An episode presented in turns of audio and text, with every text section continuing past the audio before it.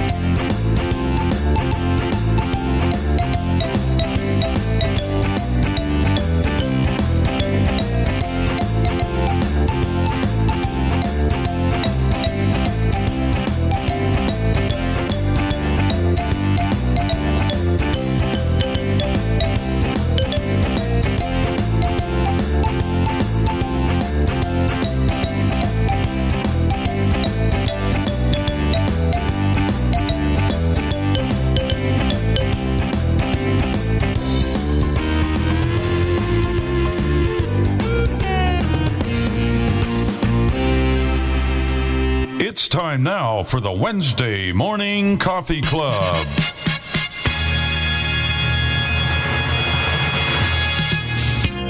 Welcome to the Wednesday Morning Coffee Club with Bill and Jenny Sparks, Dave and Chris Riekert, Tim Ani, and the crew.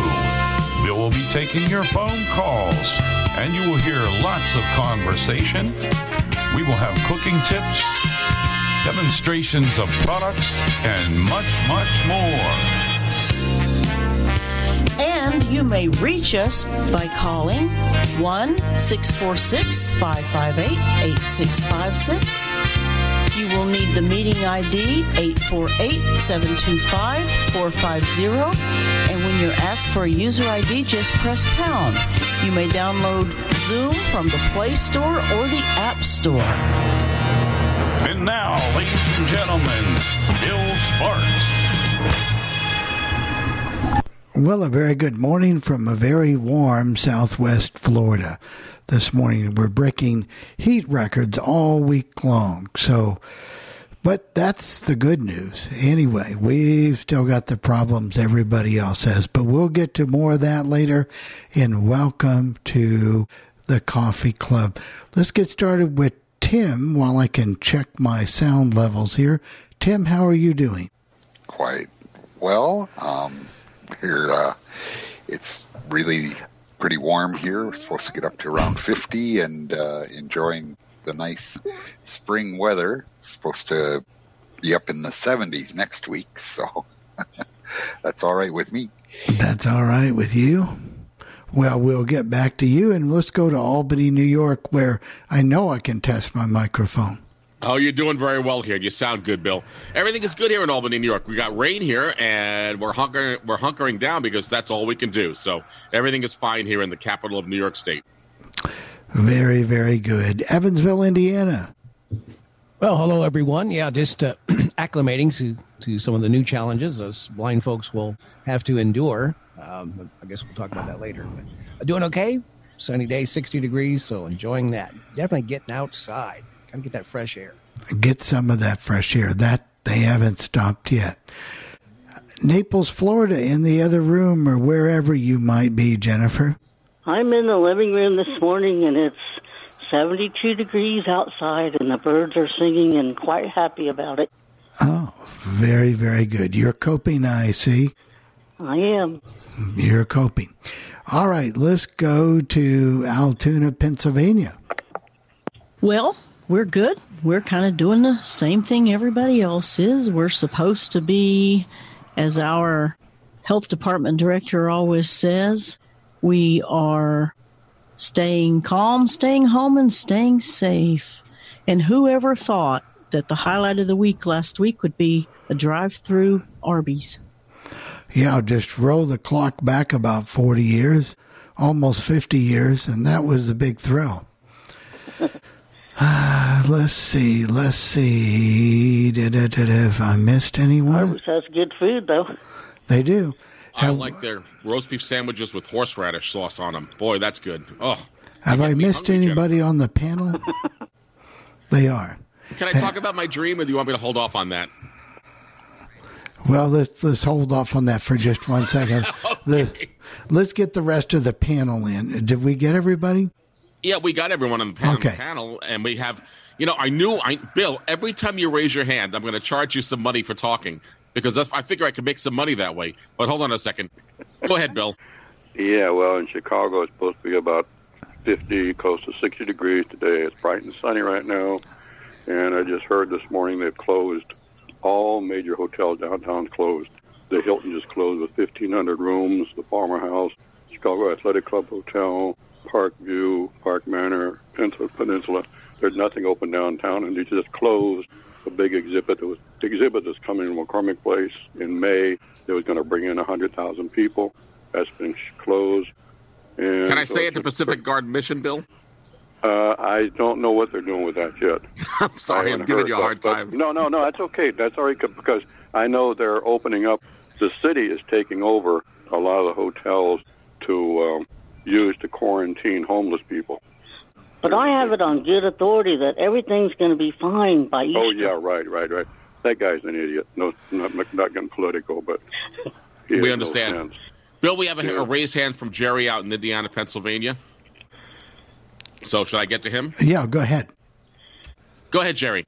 Good morning. It's 39 degrees here in Indiana, PA, and we're going to get some rain today, and that's uh, going to be something to deal with. But I'll be going outside and get the mail. We're inside like uh, everybody else, and I heard this morning that our primary election date, instead of they voted electronically some way, and our primary election day is going to be Tuesday, June 2nd, as opposed as opposed to April 28th. Very good, Jerry. Very good. Well, we'll see by then. I'm not sure that it's going to Pennsylvania's primary. And we have Joe out in Albuquerque, New Mexico. okay. Go ahead, Joe. Okay. Oh, hi. Thank you so much. Here in the coffee club, it's 46 degrees, going to get up to 72, down to 46. And, oh, man, dreams. I, I, I, I had my first comic dream, but I could, I, I, I could, you can actually tell yours first, Jeff. And Uh, it's okay. It's not that important, but Go ahead, Jeff. Uh, well, Chris was. I, I'm, unfortunately, Chris, you weren't in the dream. I'm sitting there, and it's Sunday. Normally, I, there's nothing really to go, going on on Sunday. When I happened to turn on the QVC, I was watching David Venable, and I'm sitting there, and I'm on the couch. I'm lying on the couch. I, you know, I probably look like this beach whale on the couch. and I'm watching, and I'm saying, "What are these people doing in my living room?" And all the people who were on the show at the time when they were doing the show, uh, uh, David Venable, um, Tara Tesha, uh, Chris Prine from Lock and Lock, uh, Charles, I forgot his name, the guy that does all those gadgets. I forgot his last name. He was there. As, and what, Masili. yeah, Charles was. And what are these people doing in my living room? And they're all beside me and they're ignoring me and they're doing the demonstrations and they're in my home. And I'm saying, I know this is not right. I obviously am getting stir crazy because I'm in the house all the time and I must be getting bored. And I uh, do you think there's any meaning to that dreaming? Any, any, any anyone, any of you guys can say anything? Do you think there's any meaning to, for that dream for me? I, I had one of those as a kid, being on the Hollywood Squares because the show was on, and all of a sudden I was in the show. Had. Chris, do you Well, have there you anything to say? Uh, no. No, I, I think, think maybe I have too much time on my hands. That's probably that, the that's answer. right. Just going to spend some serious money on QVC. Well, uh, what would you like? What do you want me to buy you, Jennifer? Jeff's not going to part with that wallet. Um, Joe, go ahead with your dream. Oh, let me get him. Hold on.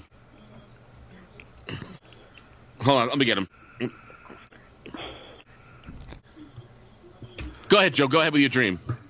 Okay, I, I dreamt Ellen and I were in Hawaii, and we had all the, the coconut trees, pineapple, hula girls dancing, and I, I I got something from the takeout from one of these fast food joints, McDonald's still there, and I was walking around looking for a place so we could sit down and eat because we couldn't sit down at those at those benches at, at, anymore where they where they normally seat people. But somehow in a park, somebody e- eventually offered us a bench to eat. So that was my first kava dream because the uh, uh, takeout thing now with these with these fast food joints. Yeah, You have to be uh, six feet away from your wife, Ellen, Joe. it's not gonna happen. I not going to happen. Okay. Well, uh, you know, it is a problem. Um, Jeff, do you think, well, with the increased number of people who are having to, um, well, all restaurants now are takeout or delivery. What about the folks who cannot use a smartphone or I don't know Uh, if I was talking to the, the sister. I always call my sister the, the sister Sharon about this, and I said, "What do people who are totally blind do if they can't use the smartphone and they can't use the phone to do gro- and they can't? You know, it's not everyone has Instacart. Not everyone has a supermarket that delivers, and and in this day of uh, social distancing, people are less likely to want to help you out. I went to the grocery store a few weeks ago, and they they did help me out briefly, but they were really not happy about it. And I don't know. I mean, Mike, Mike, you said it earlier. You you, you said it a few minutes ago. We're learning how to do things a lot differently. And if you are totally blind and you're not used to the technology and you don't have a support system to help you, I think that it's going to be very, very, very troublesome for the next few months. I, I don't know what the answer is. Do have, what do you say, Mike? Well, what I was talking about was that we might have some new challenges that we haven't dealt with before. I, I agree with that. There's people out there I know that are capable of using something like an iPhone and have just elected not to, and they may have to rethink their course on that. But what I was talking about was a scenario here where uh, the office, so normally I walk in there and I, I have one of the lovely ladies uh, write up my check and I sign it and go on my merry way. They're older, you know, owners in their 70s and they just don't believe in online rental payments. So they're like, well, we're closing the office, we're keeping the door closed and uh, practicing the distancing thing. And, you know, so I called and said, well, I'm going to, how to resolve this issue. And of course, I know I could go and probably set up an online check payment system. That's probably the way to do that. I just checks, you know, kind of archaic. But anyway, she's like, well, if you just uh, sign the back of it, put it in an envelope, and drop it in there, then I'll get it and I'll I'll fill it out for you and then call you when I've done so. Uh, so I'm, I mean, I've been here five years. I know there's not going to be an issue, but it's really not smart. Uh, so if anyone asks you to write a blank, to sign a blank check, that's just a bad idea. So yeah, my address is uh, never mind, Mike. Forget it. right. No, so- I you know I, I get it because our our complex will they they don't they do not take rent checks at my complex. They will not take a check. You either send it send a check to the a, a, a mail a post office box number in Buffalo, New York, where they have apartments, or you do it online. There's a there's a, uh, a website they use called rentpayment.com and you do it online and for those who can't do it online they will they will help you set it up i didn't need that help but that really saves a lot of problems but but in your case that is a problem Right. especially they, if they the owners want to do that. They they insist on doing checks. and uh, you could send them a check online uh, mike with your bank Yeah, they would just I, mail I'm aware one. of that. It's it's a little bit of a timing issue, um, but yeah, I could, you know, and, and may have to do that. I may just do it just to prove the point or get that system in place. It's the only place that I use checks with. It's the I, I I understand. Let me ask you a question, Mike. What are what are the things do you are different for you? That's one thing that's different. But what are the things our blind people that that you can see right now are going to have to really deal with besides what I was talking about? Well, just things like now items will be left at your door, so you have to be prepared for that. Pharmacies and Oh, stuff, yeah. they don't want to make any contact. Now, this gentleman knocked on the door. I suspect sometimes they may not even want to do that, make contact, so you have to know that. Uh, you know, be prepared for that. Even if you have a groceries drop, I don't know if they'll get to a point that they'll just set down the little boxes outside your door, and you'll have to.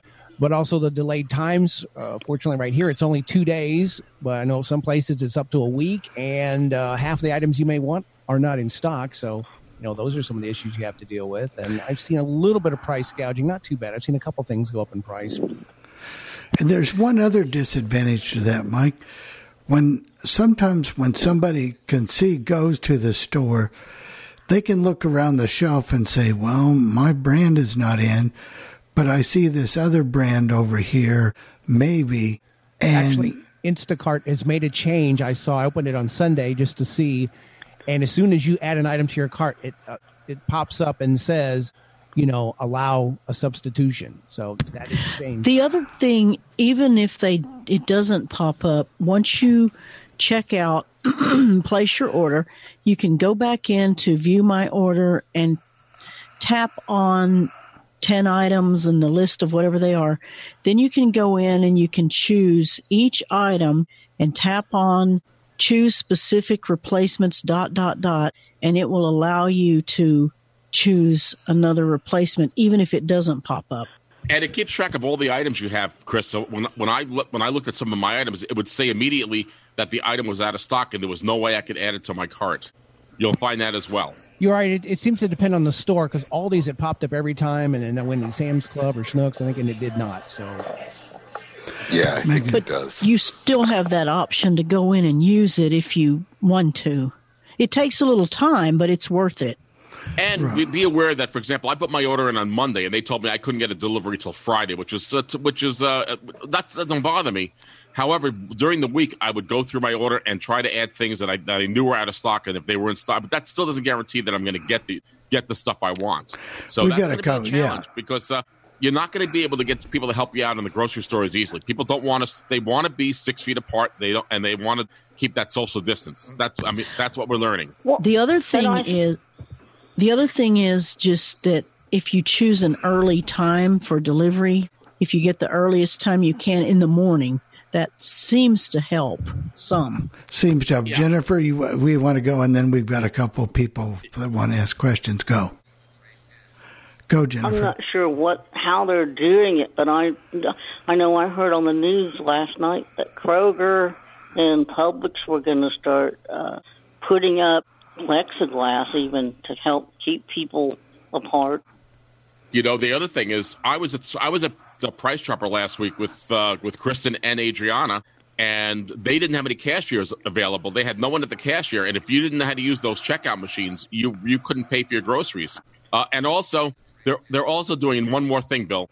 Uh, they're giving senior citizens preferable hours. Like, for example, a Price Chopper every morning at seven o'clock. If you're a senior citizen, you can go Right. shopping. And they're not doing social distancing. That's what they were talking about. Let's get to these raised We got some hands. hands. Let me go to Abby, and then we'll get to Bill. Go ahead, Abby. Good morning. Yes. Good morning out in Greensburg, Indiana. Yes, I'm in Greensburg, Indiana, and I want to thank everybody for tuning in yesterday. I had a great program. Uh, really enjoying doing my shows here on the Legend. Um, and as far as social distancing for me, I have had a very few, uh, but a couple family members come over.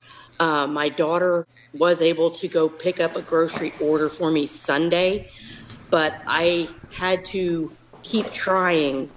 I had the order ready since last Wednesday, and I had to keep trying because there was no pickup slots available until Sunday, and they only had one, and that was between 4 and 5 p.m. So it, it, you have to keep up on it, otherwise, you know, you'll you'll miss out. Now, what are you using to do your grocery? Are you using Instacart out there as well? Um, I use the grocery app from Walmart. Okay. um, Walmart grocery. Uh, the only store here that has Instacart is Aldi's, and um, I don't have the Instacart discount kind of thing, so I just use the grocery pickup at uh, Walmart so far. Yeah, but fortunately, you have an option to have somebody go pick it up for you. Yes, and I that am, that I am makes a big right, with that ability. right, and that that makes a big difference. And I Ah. still get my birthday cake today, so I'm good. Happy birthday. Thank you. Yes, happy. Okay, we have two more hands. Uh, we got we have Bill in Chicago, and we have Gail. Let me go to Gail first, and then we'll go to Bill in Chicago. You are unmuted by host. Go ahead, Bill. Hi, hi. Um, I still I have. I'm your waiting for. a- I'm waiting for a grocery order from Coborn's. I had to place it last Saturday or last Friday or something like that, and they said the soonest we could do anything is Wednesday. And I talked to this one um, customer service, customer care person, and I said, I don't want to cause any problems because of this, because of the social distancing. And she said, uh, We'll just help, we'll find a way to get this done. So I'm having good results with Coborn's. And my green mill thing, the only thing we can do is um, uh, delivery. you know they can only you can't go in and eat there and you know there are a lot of them like that and our manager here in the office she has her door closed the only way i can communicate with her is by email Well, we understand. By the way, for those who, who don't know, and and, and really, and I, I say this because I, I have a friend of mine, uh, the guy, he's the person that I know who owns a restaurant right near me. And I, really, if, if you can, so try to support your local restaurant that's doing take. Well, but the restaurant I use is their main business is up. But if you know a restaurant that that's really hurting, and you know, I know people at a particular place that I normally go to that's really hurting, and they really could use your business. So if you can, I'm saying, you know, try to get some takeout from from that and restaurant. Uber Eats and Uber Eats is offering some great discounts, helping the, you know, eliminating the fees for the local restaurants and Yeah, them. so is you- DoorDash now. And Are they doing it too? Seamless. Okay. Yeah, they are. They're, They're all. doing it. Let me let me pick up Pamela because she hasn't talked yet. Let me get to Pamela Francis out in Kansas City. Uh, let's see if we got. Hey, go ahead, good Tam. morning, Go ahead. guys. Go ahead, Pam. Good morning, everyone.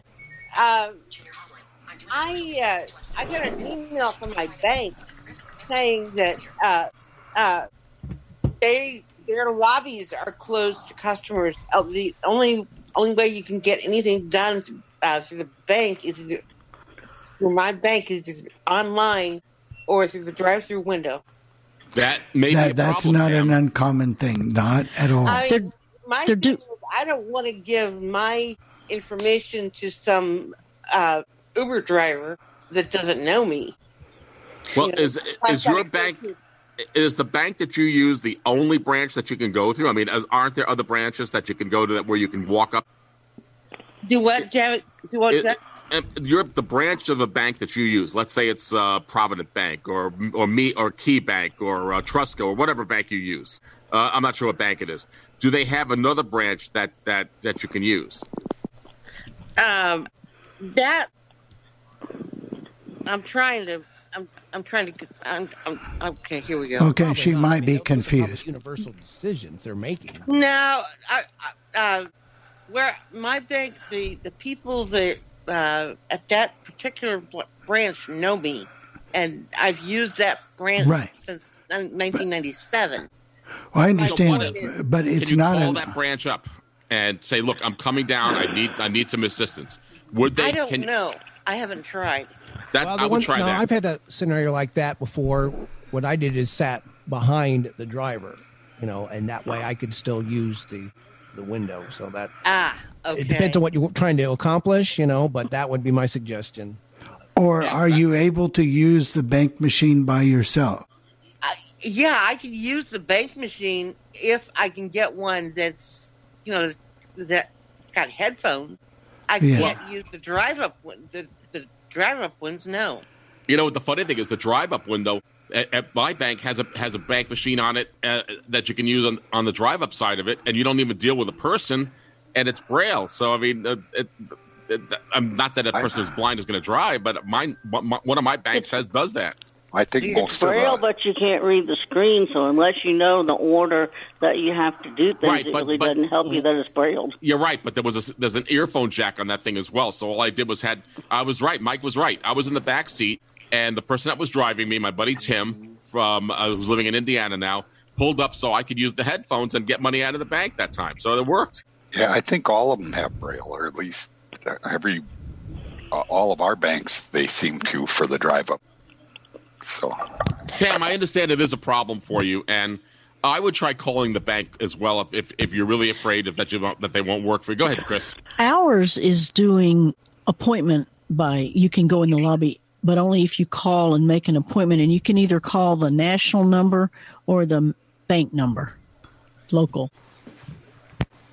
It is a challenge, and we and we do understand, Pam. I do understand being totally blind, and I do live alone. It is it is a challenge.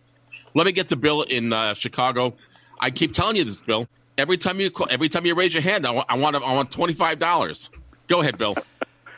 Oh, okay. Number one, the bank machine, all in Chicago here. I know the ones I go to whenever I go. They've got a plug where you can take your own headset, your own earphone, earplug with you.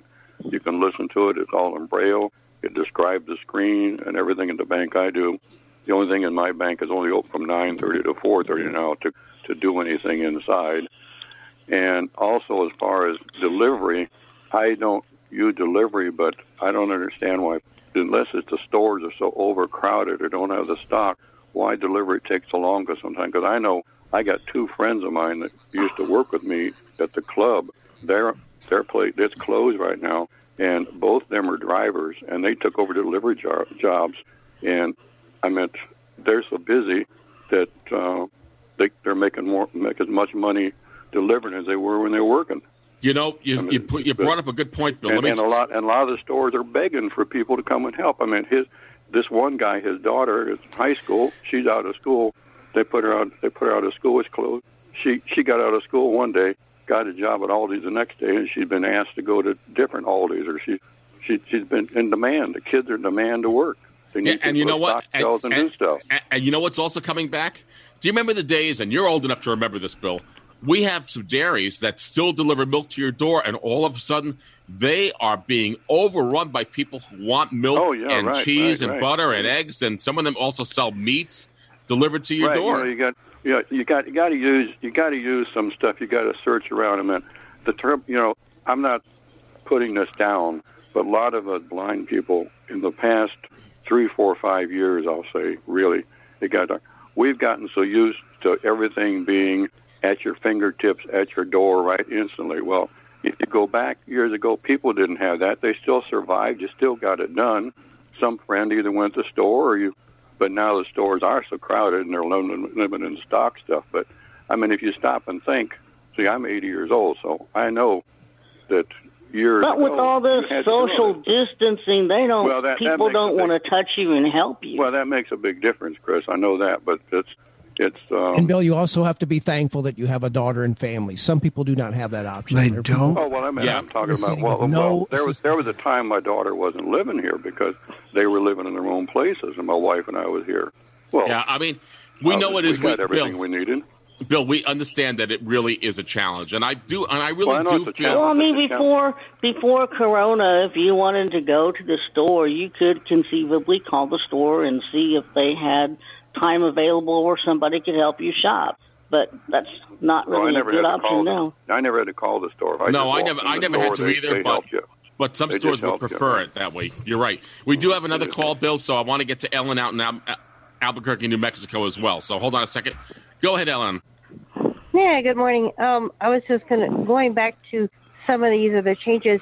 Uh, what they're doing at, at our office is once you have, if you want to, you know, just drop off your money order there at the in the drop, which is which is fine. It's not a big deal. But but at the bank, what they're doing, if you call and you speak to a banker, you can make an appointment, and that way the banker can help you get your business, you know, get your money order and what what have you. Because we're going to have to do that because I don't trust doing it online, and so you know, because you never know what hackers are going to do.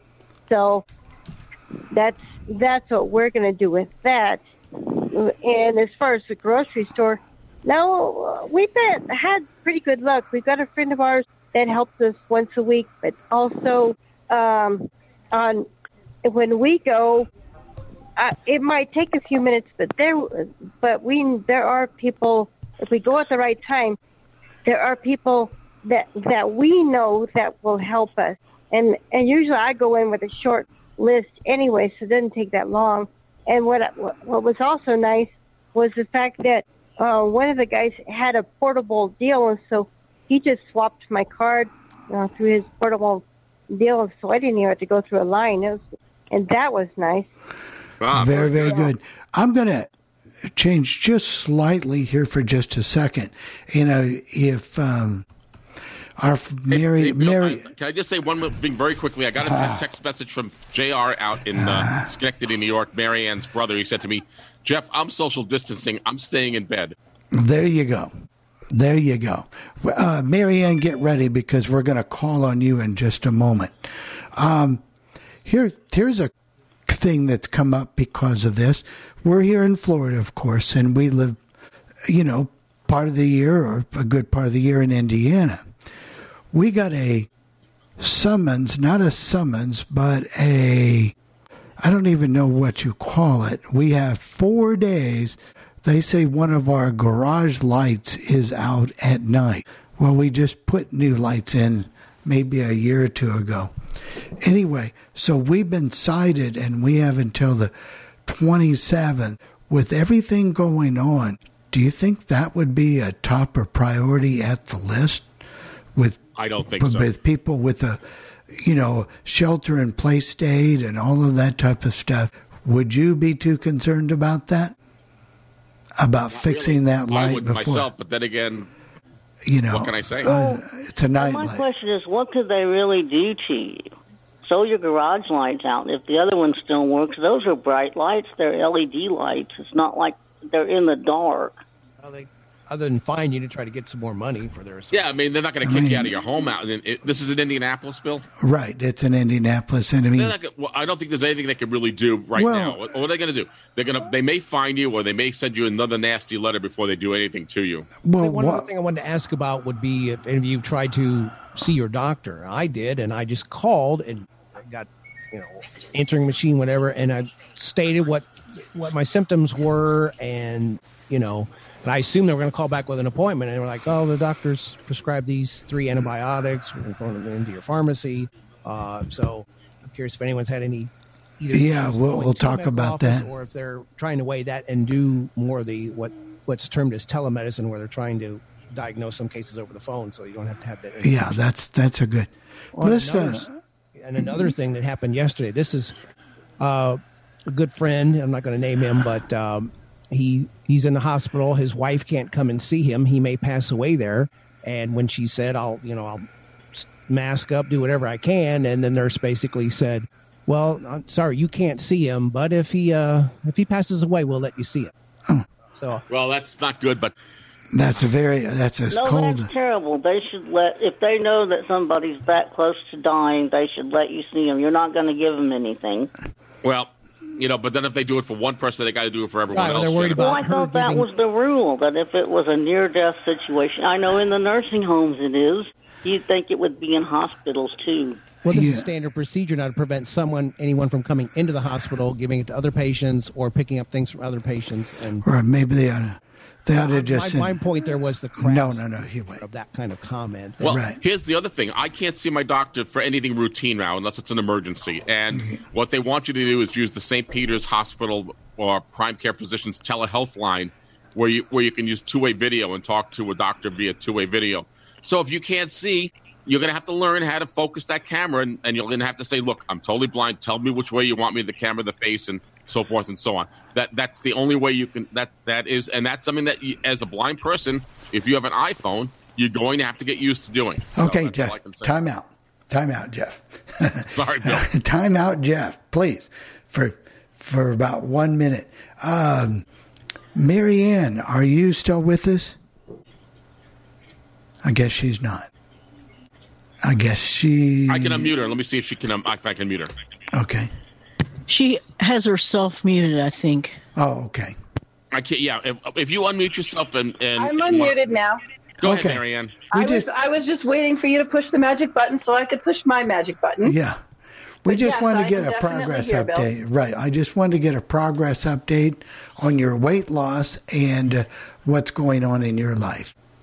Well, um, this is a maintenance week. I um, I gained like half a pound, so I'm I'm back at 19, but I have limited some of my more rigorous exercise and such. One of the things I was going to say that social distancing is changing for a lot of us. Uh, we're up in Boulder. We're, there's a group of us that are all part of Achilles International, and we can only go out with, you know, one or two people, so on and so forth. And, you know, if guides want to maintain the social distancing, you, if you're running, which I don't, but for those who do, you'd have to have a six foot long running tether, in which case that's probably not going to be very good for anybody. 'Cause Most I know who run uh, certainly want much closer tethering than that. Uh, I do have a friend who is willing to meet up with me and go for a couple of good long walks and such. And I have my guide dog do the uh, the guiding work and such. So we just go out and go if we can. But our Friday night Achilles is not happening.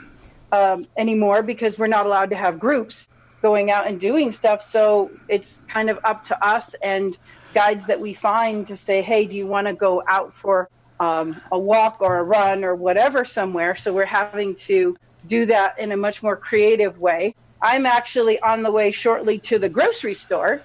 So I'll go off and join the hordes and find some scavenging. And maybe after the fourth or fifth time, I'll actually find toilet paper. You never know. So who's Uh, going to help you at the? at home.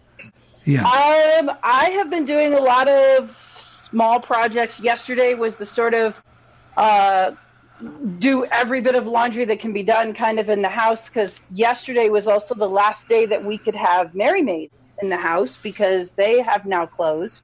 Uh, we have shelter in place orders here in Colorado now. So uh, I, I'm kind of surprised that um, house cleaning wasn't considered an, an essential service, but it is not. And so I just said, well, I guess it goes back to Marianne cleans her house, I, I get that. which I have not had to do in 11 years. Boy, I get that one. I get that. I What? was going to mention that um, um, not good for weight loss things. Uh, sales of Oreo cookies and snacks and things like that are up twenty percent. yes, they definitely are. And I've, I've, I will admit, I've had a few cravings, and I bought a tray of, a little tray of mini cupcakes at one point, and I, I finally found everything to have corned beef and cabbage. So we, uh, we finally finished the last of the corned beef and cabbage last night. But I've been craving sweets and other things, and trying to eliminate some of that, and force myself to go out on walks places just because. Uh, I while I enjoy riding my little bike and everything else in the house and running around my house with the dog and the bone, I, I still need to find ways to incorporate more exercise. Got so it. Get it. goals in, in sight. Got it. Uh, Thanks, Marianne. We've got a couple more raised hands if you Yes, come we back. do. Um, we have but Bill, before we have Bill in Chicago, uh, and we have Jeff, and we have Pamela Francis in Kansas City. So Well, they let can me get wait. to Pamela first. no, no, no. Wait, Jeff. Wait. Okay. Okay. Just a moment, Jeff. Just a moment. Before I need to make one announcement.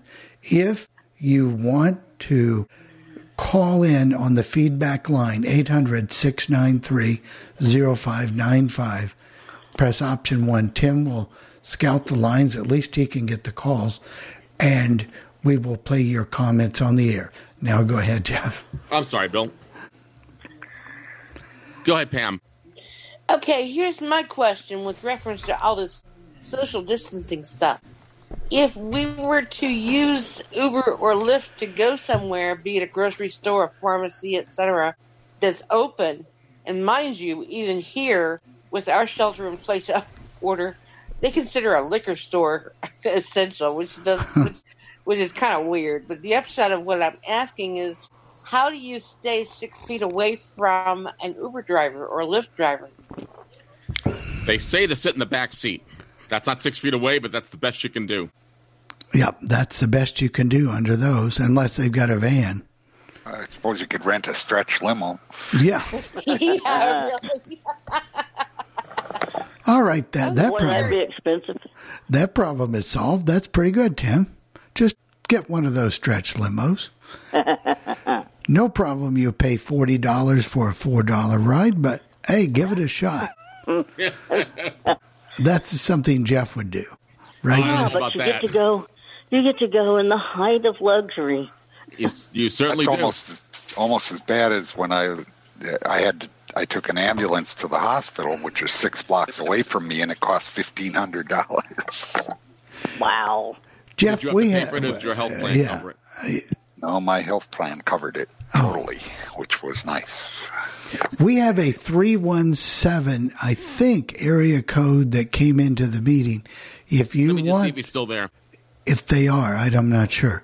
But if We do. if they do, you can do an alt um, Y if you're in, in as a computer, or if you are on the phone. If you want to talk, just do a star nine and raise your hand, and we'll recognize you. We're not going to force you to talk, of course, but if you want to. Um, Bill Levy does have his hand raised. okay. I don't. It's permanently raised. Yeah, I, Yeah. He's, He still owes me money. Go ahead, Bill. Yeah, this this goes back to Mike's comment about the person wanting to see the person in the hospital. My cousin Friday had to go for a heart procedure, and it was in in a outpatient surgery thing. And when he went, his wife had to drop him off. She couldn't go in the, into the hospital with him. And he said when he walked in, because I talked to him yesterday, he said there's three policemen in the lobby checking IDs. You went to the desk. They came and got you, took you back to him. He said he saw one other person in there for surgery. And when he went to surgery, he did it. When he come back, there was one person in a room down the hall, and that was it. It was like a, the hospital was like a ghost town. There was nobody there. Your family couldn't even go in with you to do surgery. You had they she had to drop him off at the door. I think that's the new norm. in California. Right. I think that's the new norm. I think that's just the way it's going to have to be. Right, right, right. Um, and did all your did all your churches close Sunday? Ours did here. Um, I think they pretty much here. There was a now. This is a terrible thing. There's a terrible thing, and we'll get you in just a second, Abby. Um, there was a church in Louisiana who defied the orders um, and had a church service with 350 people, and they were not social distancing. Now, I think that minister should be arrested. There's no reason to do that. You can't give Liberty me. University is going to be in trouble in Lynchburg, Virginia. Something else I want to mention. Gonna say that. Well, my grandson just told me yesterday he was out of school till the 30th of March due to this uh, stay away. But starting, I think, Tuesday the 31st, his college is going to go online. He's got to do everything online now. They're closed for the rest of this year, the school's year, but it'll be this campus will be closed, but he'll do everything online. That raises i'm going to throw a couple things real quick. First that raises some issues right for students and there's a lot of concern right now to make sure blind students and education that they're not impaired eh, as a result of this the accessibility of the online processes. Uh, and i guess jaws is given away till june 30th free jaws or zoom or whatever if you need zoom text if you need that uh, for your studies. But the thing i wanted to mention was i heard this is for indiana and i assume other states as well that if you need assistance, you're not sure who to contact, you can get to the health department, you know, should you COVID 19, or really just a good resource for things in your state, you can call 211. So I wanted Good idea. We do have some more hands All right, raised. go to the hands. Let's go. Let's Abby, go to Abby Fleener. I think that's right. I think I'm pronouncing their name right. Go ahead, Abby. name correctly. Um, I just wanted to put in my two cents about the. Oh, okay. Um, I just wanted to put in my two cents about the um, hospital situation. Uh, a friend of mine, her daughter just had a C section, and the only one that was allowed to go in with her was her husband. Her parents and everybody, they all had to stay out in the parking lot and wait for the baby daddy to post pictures. and sometimes the spouses can't even participate now, or the fathers of the children. Right. Right. And the um, children here, they are out until April 6th for school. And um, they are considering starting e learning. They sent home their devices because each child is issued a device uh, at the school corp- with the school corporation here. And so they have all been told to pick up their devices uh, because they will be starting uh, e learning programs in the elementaries. So they're they're planning to not go back to school also. My daughter has been doing e-learning since Monday. Um, Mike, that brings up a question, and I want to get to Sharon Klug in a second, who has her who has her hand raised. How do you do the e-learning if you can't see and it's not accessible? I'm, and there's no way they're going to be able to make it accessible in one day or whatever. What what what what do you do? That's going to be a good question, Jeff. And uh, I don't know who has the answers to that one. Fortunately, Zoom is, and some of them are using Zoom, but not all are using Zoom. Uh, some are using, a lot of folks are picked up on uh, Teams, which is kind of the replacement or the next generation of Yeah. Skype. And Abby's played with it. Apparently, it's successful. I know John that can be used. Uh, so And I believe Doug, what's his name? I'll, t- I'll tell you in a second. Doug. Lee has written Lee- a lot Doug of Lee scripts, has right? developed a, sc- a JAWS scripts for that program. And a lot of schools are using Chromebooks, and um, you know, a lot of students. So not so much now. They were in the past. They seem to be more. Didn't you say Abby? They have iPads and uh, at least a different. Everyone here, every school district is using um, Chromebooks. Chromebooks. Speaking of school, I just about five seconds ago got a notification that the Altoona School District, which is out obviously, is going to begin online stuff on March 30th. But I wonder what they're going to do with the people that don't have Wi Fi because there are still a few. Oh, I- I will talk about that real briefly, then we'll get to these hands. Okay, do you Um, want me to get to Sharon? I'm going to get what- to Sharon. uh, I what- believe what- it's Sharon Klug out. I can't stop it. Please, Jeff, please. I'm, are you not hearing this, Jeff? Hold on just You a know, moment. I'm sorry, Bill. You asked me to, to, to get to her. I'm sorry. I, no, I did not say that, Jeff. I'm I'm so sorry. I didn't say that. I said we'll get to the hands in just a moment. Okay. Now, um, I forgot. Go ahead and get to the hands, Jeff. Okay. Go ahead, Sharon.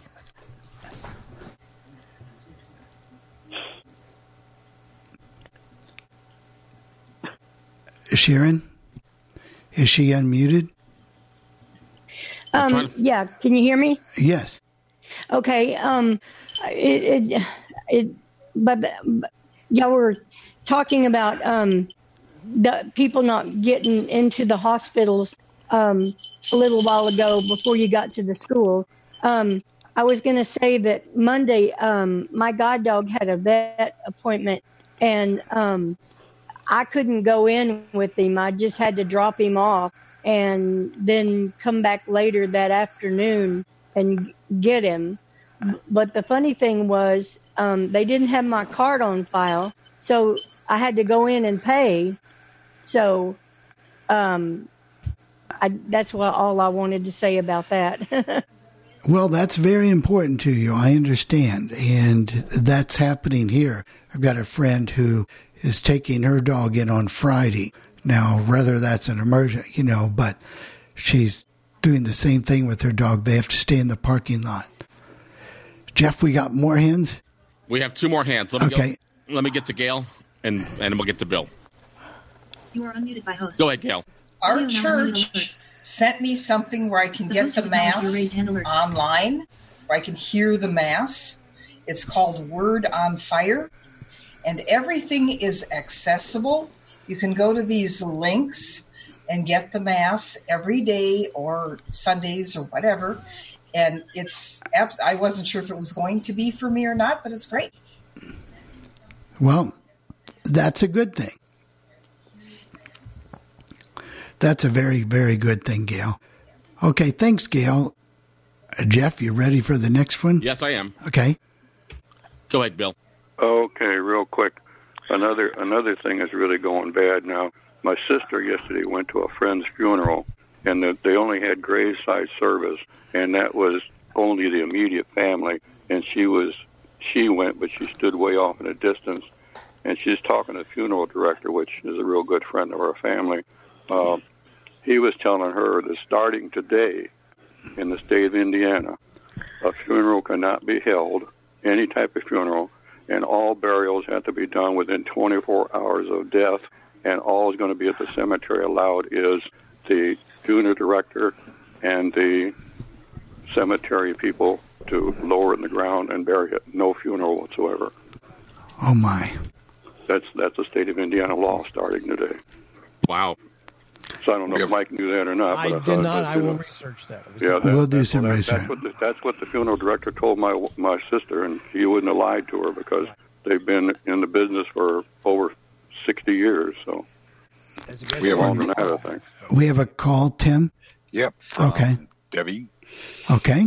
here we go. Hi, this is Debbie Morgan in Lafayette, Indiana, and I wanted to first of all wish Abby a very happy birthday. Uh, secondly, um, Marianne was talking about exercising.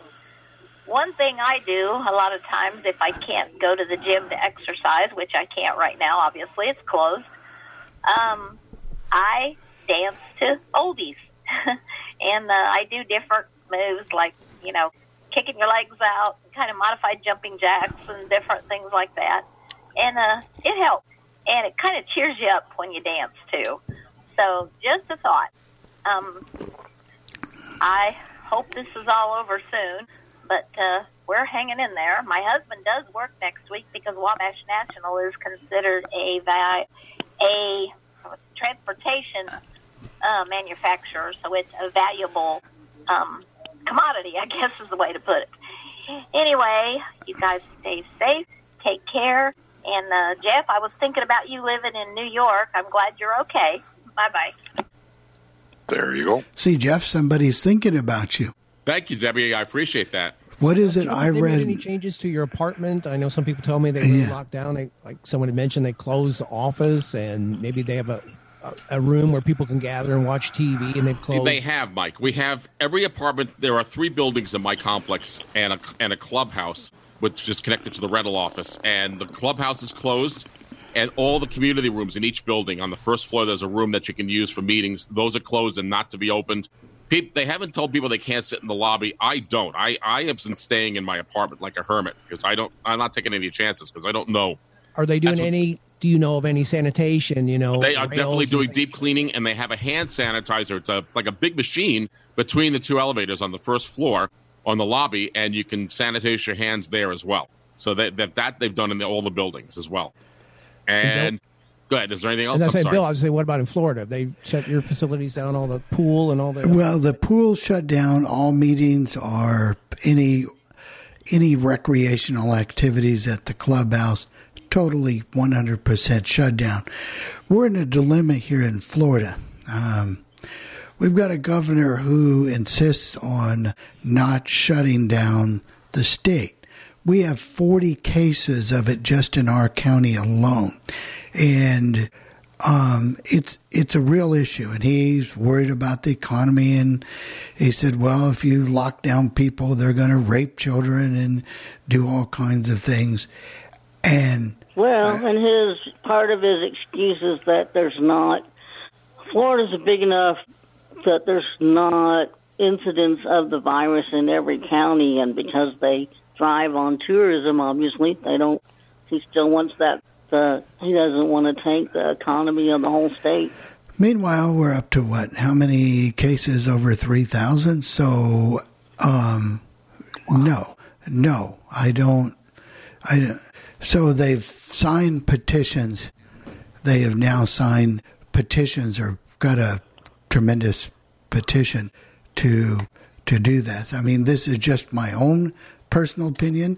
It's not based upon science, but I believe they should shut it down for a couple weeks and see where we get a handle on some of this stuff. Uh, My thought has always been that it should have been a nationwide thing. There should have been an executive order from the president that the whole country basically be locked down for X amount of time.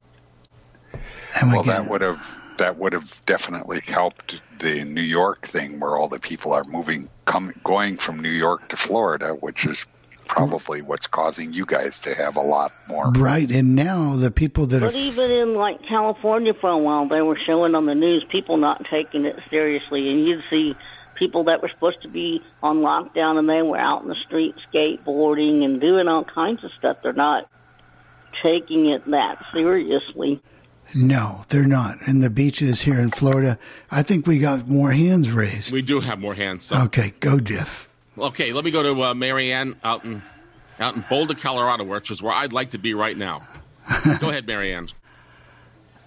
Um, I just wanted to make sure I was actually unmuted this time, and it looks like I am. I was going to say uh, before you guys were, um, Bill was talking about not having funerals and such, and yes, that is that is true in a lot of places. And our way of handling the social distancing for James Gilliard is that we're hosting an online memorial for him, and we're doing we're doing a Zoom memorial that uh, we're putting together, and apparently that's becoming an, uh, a very up and coming business for people. My sister in law said to me, "Why don't you contact some of the funeral homes around here and find out if you can um, work for them and host online memorials for them, and you know, set up the music and do the stuff and and uh, help people that way and do social distancing because that that's now becoming a thing, and a lot of people don't understand that. And unfortunately, my uh, my uh, well, I don't know. Well, she's not related to me, but James's new wife, some of her family didn't understand when we said we were going to do an online memorial, and my name was on there just to say, hey, if you need help getting onto the memorial, call me basically, or, or email me directly or something. And they were like, well, this doesn't even look right. That and I was like, it's not like you wouldn't tell somebody if you need directions to the church, contact the chief mourner. You'd say contact the church. So people are getting used to a whole new norm of of of how to handle life in this social distancing space. Very, very true. And thank you, Marianne. Jeff, who we got next? We have. Hold on a second. We got Bill. We have Nolan. We have Bill. We have Nolan Parrish. Both of them. So Okay. I'll get to Bill here. Go ahead, Bill. Yeah, Bill was talking about Florida's governor. Didn't he close all your beaches finally? But I know yesterday on TV all day long, they were saying that anyone coming from New Jersey, New York, Chicago, and going to Florida, when you when you got there, you had to be quarantined for 14 days. So I don't get his his thinking. He still wants people to quarantine. So he's worried. It's just a Right. I It's don't know just what the problem is with him. don't know. Do not know. But it is obviously some issue. But then again, The I'm- beaches are closed, yes, around here especially. So especially around here, I can't. I know we we we have some relatives who are wanting to not come to our house, but they want to come to Florida to go to the campgrounds and stuff like that. Now, I, I don't think those campgrounds should be open and all those campers and all those people together like that. But then again, I'm not a doctor. Bill? Yes. What what Chris and, I were asking, and somehow it got off the track, but we wanted to know how some, what some of these schools are doing when they start this learning thing online. Um, you know, because there are even in this area still a lot of people that don't have internet or Wi-Fi. Oh, I'm sorry. Um, here, I, I can only speak for here in Naples, but I'm I'm sure, and the school board is aware of it. People like Comcast or, and I don't know in your area if Atlantic Broadband has hotspots. They're opening those up for people. They're also um, working, the schools are working with the local cable companies to ensure that everybody has some type of Wi Fi. So that's how they're doing that. Atlantic Broadband does have hotspots. I have seen that, but I did not really make that connection with schools. Right. That's one of the things they're doing. They're also working with the school boards to get people who do not have Wi Fi. I now can this be hundred percent of everybody? Probably not. There's probably always going to be somebody left behind, but that's what they're trying to do. Yeah, and as far as uh, accessibility, I mean, who knows? The teachers themselves aren't sure how to do. They don't even know how to do it. how to switch from face to face to an online curriculum. Right, It's it's it's a struggle. It's a real real challenge and struggle. And like I said, here they're using Chromebooks and those are okay, I suppose, but you know, iPads and and whatever they're they're they're trying to use. But hotspots they're using um but more importantly they're working with the schools working with the parents to try to get um Wi-Fi. Will they be successful? I don't know. Maybe they could use some cell phone hotspots or, some, or cell phone Right. tethering to accomplish some of that. It'd be kind of disappointing to be a senior in high school this year. You probably won't get get a Our graduation ceremony. or Grandson is in that dilemma right now. Right. And it's probably going to happen. Okay, Jeff, you're oh, go ahead, Tim. I was going to say, I know on Comcast, their hotspots cover the city really well. I mean, I talked to a friend of mine driving in the car using Wi Fi, and it worked very well. And they even have rules now where they can't disconnect someone right now.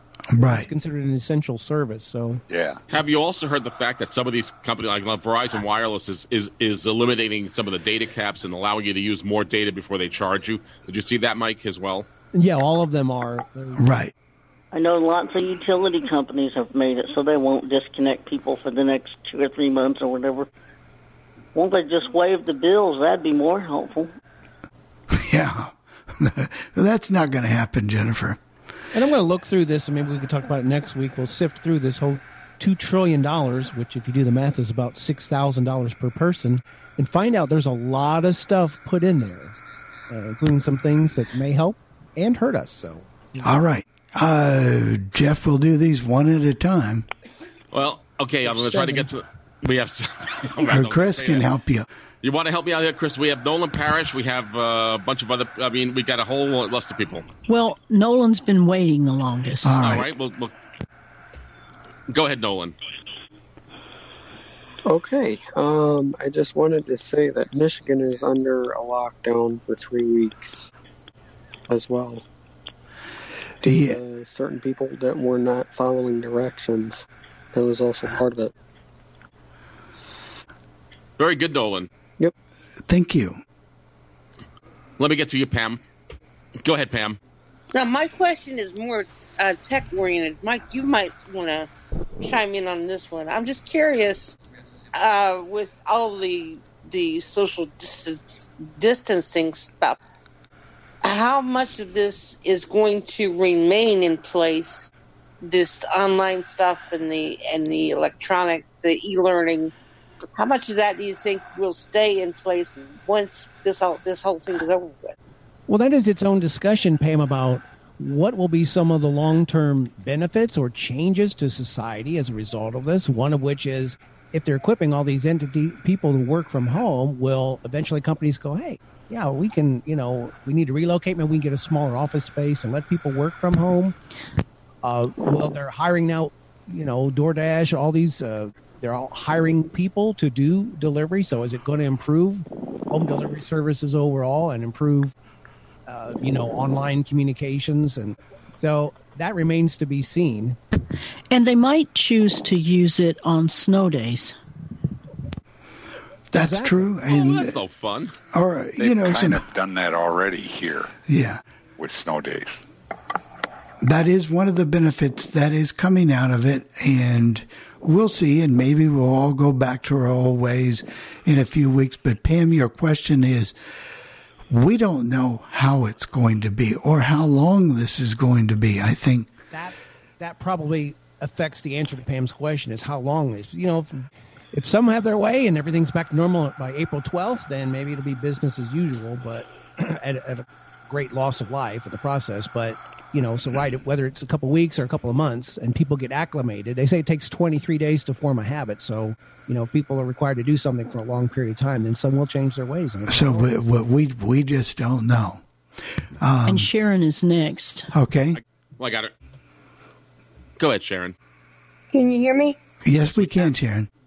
Um, I was going to say that um, one thing is um, I've heard here that they're they're they can people can get an internet that's like ten dollars a month if if they can afford that. I know my sister had that a long time ago, um, and I don't remember the other thing I was going to say. oh, Um, welcome to the club, Sharon. so I, if I think of it, I'll raise my hand again. There you Think go. about their low cost options, and again, this whole two trillion dollars to sift through that. There's stuff and their provisions for that kind of stuff as well, Right. making sure that the low income people have some Wi-Fi access. Has some Wi-Fi because it's it's not it's a right now. I mean, it's something. It's a necessity. Ellen. I got Ellen? it. The only thing I wonder is how we're all going to pay for this later on down the road, Mike. And I, that you can't Oh, answer that no. question either. I don't want to go there right now. Wait, right. Yeah. Oh, we got I'm trying Ellen? to get to. You, oh, you lowered your hand, Chris. okay. Who's next? Chris. I got her. Oh, there, I, there I am.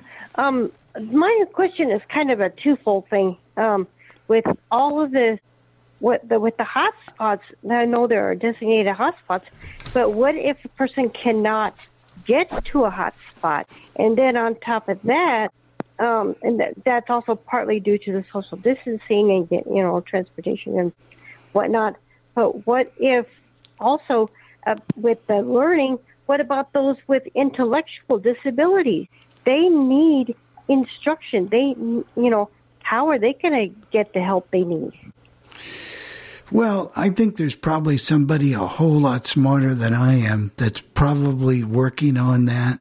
Um, Hopefully. There's, hopefully, yeah. There's never going. There's reason never. I say that, Bill, is there's a bill in Congress, or there's a somebody proposing a bill that uh, all the IDEA rules be waived for a year, you know, and that's that's dangerous. So hopefully, you know, Ellen, I, I don't know that this is ever going to be perfect. Um, I think they'll do the very, very, very best they can. Um, I, I can't tell you as far as blindness, the blindness organizations are aware, and uh, we've seen calls come out last Friday to contact members of Congress and make sure that, as Tim just mentioned, that that uh, the change is ideal. and I don't recall off the top of my head what that acronym is, but basically it ensures uh, that those are disabled and have special needs concerning education, that their services are, are met. So we don't want a scenario where, well, it's okay, you're disabled. We really can't take care of it right now. You can take a year off of school. That's okay. Or, who knows what kind of bad scenarios could come out of out of uh, these changes. And it was pointed out that sometimes during these catastrophes, that something that's supposed to just be an uh, economic stimulus has a lot of other things packed into there. So definitely. We have a call okay. from Debbie again. Hi, this is Debbie in Lafayette again. Um, some of the schools here, especially with the younger children, like kindergarten, first grade, they, before the schools closed, the teachers prepared packets of learning material and gave them to the kids. And I don't know if that's for the rest of the year or whatnot, but that's what they're planning to do with some of them is deliver packets. I think also, um, and a lot of the kids, yeah, they're they're letting them take iPads. Well, they're giving them iPads some way they can take them home. So um, anyway, that's how they're handling at least the school that I volunteer at. So I guess they're trying to make it work as best they can. All right. Thank you, Debbie.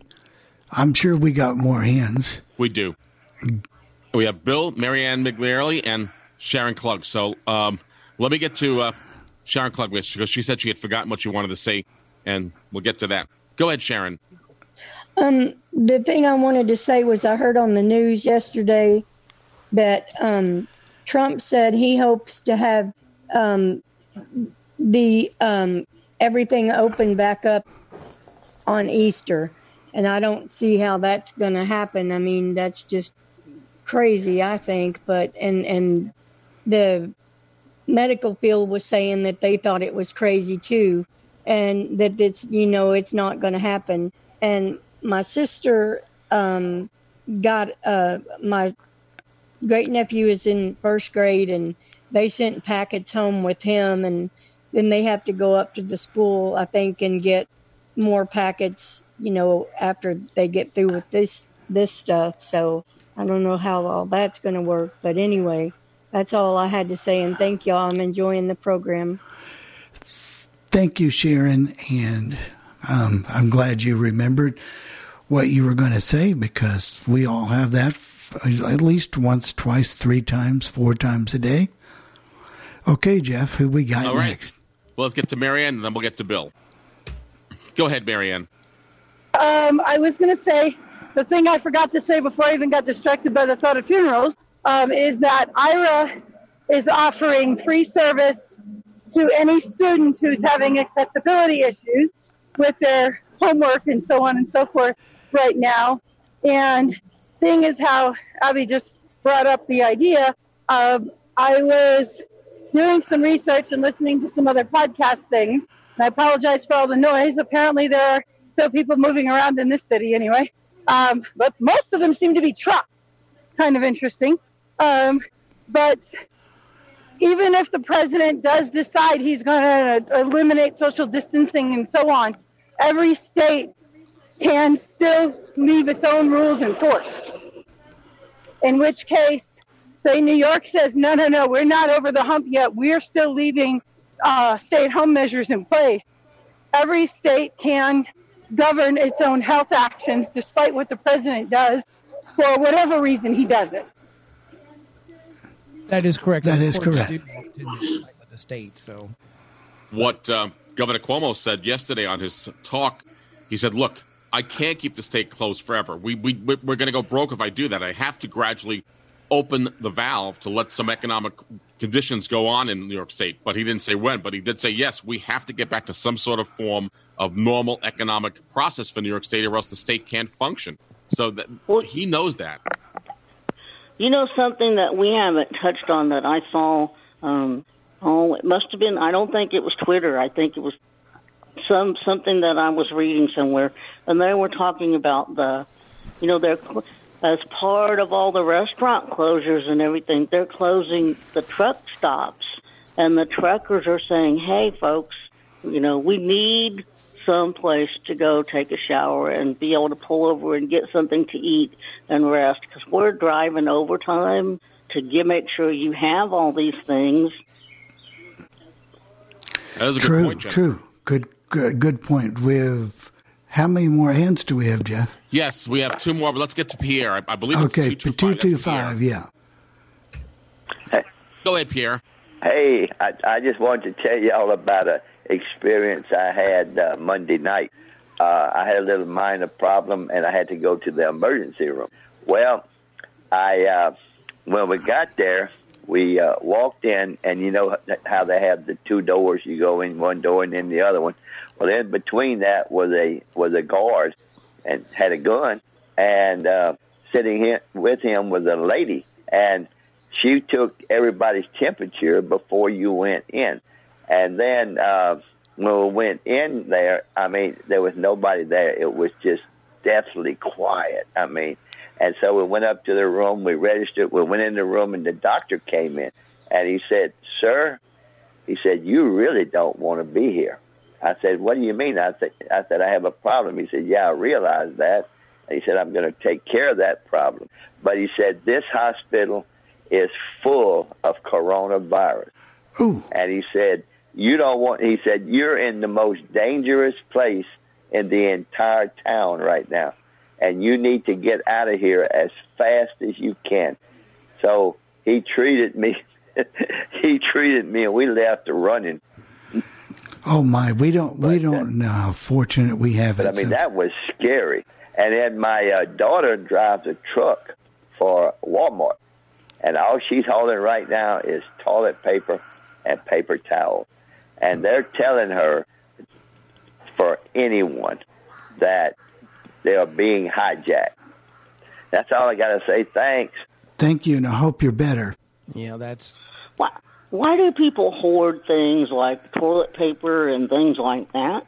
I mean, called- seriously, there's never been any reports that there's a shortage of this stuff. Why are people going so crazy? Because everyone's panicking. Everyone ha- everyone's going through anxiety attacks with this thing, Jennifer. That's why they're doing it. Yeah, there's a. I listened to a really good podcast talking about how people have really the wrong reactions because of fear, and people get crippled by fear, and instead of thinking rationally about things, they just think about, well, I need this or need that, and of course, there's also going to be scalpers. There are going to be people in North Carolina. They found a, a whole truck stolen. I don't know how many tons of toilet paper. You know that. So that's just there, there could be people out there trying to exploit. You know, if people fear that and will pay five dollars a roll for toilet paper. I'll, I'll stock up on this. It's a commodity. It's am- it's amazing. Um, Got a couple more Okay. calls. all right. Here's Donna in Arkansas. Hi, this is Donna in Arkansas. I just had a couple quick comments. We have grandchildren in school, and where we live, in the town we live in, there is cable internet and DSL and all that. When you get outside, though, in a lot of rural areas here, there's limited coverage. Um, some people are having to use, a lot of them have to use satellite internet, which is often so slow that they have trouble downloading books from Bard and they can't really stream content. The problem is in some of those areas, their um, connection to cell phone is also limited. Um, at our son-in-law's home, you have to text him often to get him to call you because he'll get a text, but often the call doesn't go through unless he stands out on the porch. So what they're doing here with a lot of the kids so far is they're doing more online for the high school kids, but the younger kids, they're having them pick up what they call snow packets every week or two. They're out of school until at least the middle of April, and they're saying maybe won't go back at all. But the parents are having to pick up these snow packets and things, which are work the teachers are having to make up with all of their stuff, and then they have times when the parents can call the teachers or whatever to get help trying to do the work. So I'm not sure how well that may work in some households, but they're definitely trying to be creative. The kids do not have tablets in most of the school districts, probably for that reason, because a lot of the kids wouldn't be able to use them much anyway. Most of the free Wi-Fi in town is in the restaurants like McDonald's, and the dining rooms are closed. So they're going to have some interesting challenges. Also, there's almost nothing delivered here except pizza. Um, a couple of restaurants I've noticed have posted on Facebook where they're now offering delivery if it's like a $25 order. We have no Instacart.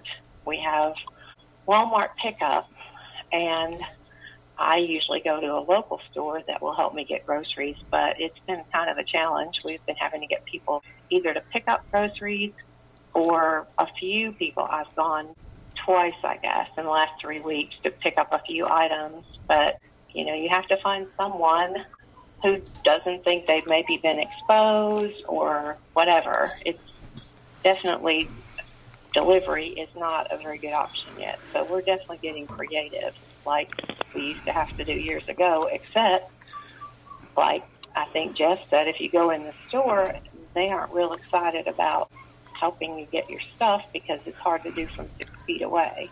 Yep. Anyway, that's all. There you go. Did you have one more, Tim? Yeah, I, it'll be a minute or two. So. Okay, well, do we have any more callers over there, Jeff? Yeah, we have. Uh, let me get to Julie McCullough because she hasn't been on all Right. this today. Julie, go ahead, please. Yes, I have heard that one of the reasons people are hoarding toilet paper, is, besides the toilet, is that they think that severe diarrhea goes with it. That's the first I've ever heard that. I don't know. They have been saying that, but it's not real common. Well, again, that could go back all the, all the false information online that Right. I through social media. There's one going around saying that you can just put lemons in hot water and that will help reduce the symptoms. I got a spam call from, uh, well, I, it was definitely from a call center from India or someplace like that, and some, they wanted to talk to me about the coronavirus, and I just hung up because it's. I know it's a scam. Oh, yeah, the noise in the dude, background. right. No, no. the call center. No, no, no. Don't fall for those, please. Please, please. Do we have any more calls? We have one more hand. For I, I keep telling him he's he's going to owe me money here. Is Bill out in Chicago? One it's more the only way you can get money, Jeff. I know that's the only way I'm going to get money. Go ahead, Bill. Okay, this refers back a little bit to the educational part. Here in the city of Chicago, they may go online, but they're trying to, this, this school board here is trying to get permission to commandeer it may be an FM frequency or an AM frequency, and for cable TV and antenna TV to get at least one channel that they can put the classrooms on those channels for the school mm-hmm. day. In other words, you'd be able to go to your cable channel, certain channel, or on your FM dial and listen to it all be simulcast at one time. That's one thing they're working on. They're trying to get that here. And also on the trucking thing, yes, the truckers are having trouble because they're closing all the rest areas and they have nowhere to rest or nowhere to get anything to eat and even go to the bathroom. And this morning I heard in Michigan, I think it was called the Iceberg Water Company or something like it. It's one of those wa- places where they bottle the water. That a guy was saying this morning that he went by there yesterday.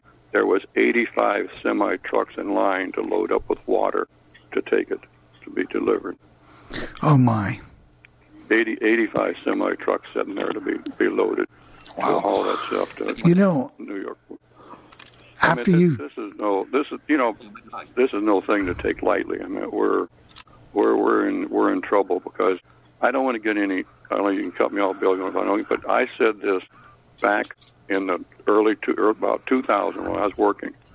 A lot of the big shots where I worked, I told them then. I said, "You think we've got it rough now? You wait till 2020." And I said 2020 to them that there's going to be something hit this country that's going to just buckle us under. And well, it's kind of like Jeff's dream. Unfortunately, yours has a lot more I serious think it was a little more consequences. pleasant than that one. Yeah. We got a call from Thank you, Debbie in, is it Knoxville? Yeah, I think so. Hi, this is Betty from Knoxville. In the state of Georgia and in other places also, if you have access to the internet, they can go to the school and pick up hard copies of lessons and things like that. And uh, also Comcast in our area in Knoxville, and I think everywhere, is giving free internet services for this short amount of time that we're all on lockdown. Thank you very much. Thank you for the comments. You got another one, Tim? No, that, oh, Okay. well, I think that's it. I'll check here. No raised hands. Okay, uh, you know one thing that's important, I think, before we all leave and go out of here, and and we'll start with the panel members, and and maybe it's it's hard to do this, but can we find one good positive thing that you've seen happen or come out of this, or the way people are treating people, or something that that you've watched on the news happen? I think it's important that that maybe we share a positive story or two. Yeah, doctors and nurses are voluntarily coming out of retirement to help out. That's a, that's a good one. I'd say the Um, one that I saw that really moved me was a it was a podcast, I think uh, Wall Street Journal or something, and they showed how people were coming together as families and having like online family reunions since they couldn't be together and showed doing things and talking with the kids and you know a lot of people that were maybe afraid or just never explored it were, were using online you know technology skype facetime everything else and having these family reunions so people are getting together and at least communicating and and there for each other so hopefully i would hope out of all of this we have closer family ties That's very very good, and and I think so. Jenny, have you got any positive things? Well, I know that in Indiana, the the little community that's not too far from us, Southport, their police department is going out and making grocery deliveries and take to senior citizens and taking them to doctor's appointments and things like that if they need to go. Because I'm a part of that. I'm in the Lions Club, and well, we'll be talking about that much more later. But we work with them, so I'm very proud of that. One of the things that I've seen here is the school districts are passing out lunches and breakfast for the children who who do not have access to good meals at home. Maybe the parents are working, maybe they don't have the income. They're providing food for these children. I mean, the food banks are just working overtime, especially here in Naples, and making sure that nobody is going hungry. Um, I just heard of one other thing. Um, Jenny told me this morning. I didn't even know my daughter. Even you know, we seen her that one. She was requesting on Facebook that somebody check on Jennifer and I. Um, you know, just to see that we were all right. If if anybody would. Now, I know we're running really short on food or the kind of stuff And I had a blood sugar problem. It went down to 43 last night. And we were struggling to find something I could get or eat to get it back up because I had to get it, stay up a little later just to get it up to 70 so we could go to bed. So you just got to be so careful. And believe me, in the future, we will, in good times, maybe stockpile a few things or find a way to do better. Jeff, have you got a positive story? There is a positive thing. A, there are nursing homes, and uh, there was a story about a nursing home in Saratoga, and family members aren't allowed to see their relatives in nursing homes. And a daughter wanted to see her mom in a nursing home. Her mom's 92 years old, or her grandmother's 92 years old. And the nursing home has established a Skype connection. And if you have Skype, uh, the nursing home will, will let you speak to your, your visitors uh, on Skype, having a video chat. And the person they talked about was loving the idea that she could talk to her daughter using Skype, and her daughter would have to give her a virtual hug and a virtual kiss. But it, it was working. Oh, if we missed you 501, you come right back in and we'll. They lowered their hand Yeah. and left. Oh, but we would have been glad for them to talk. Uh, but uh, let me get Tim. Do you have a positive story?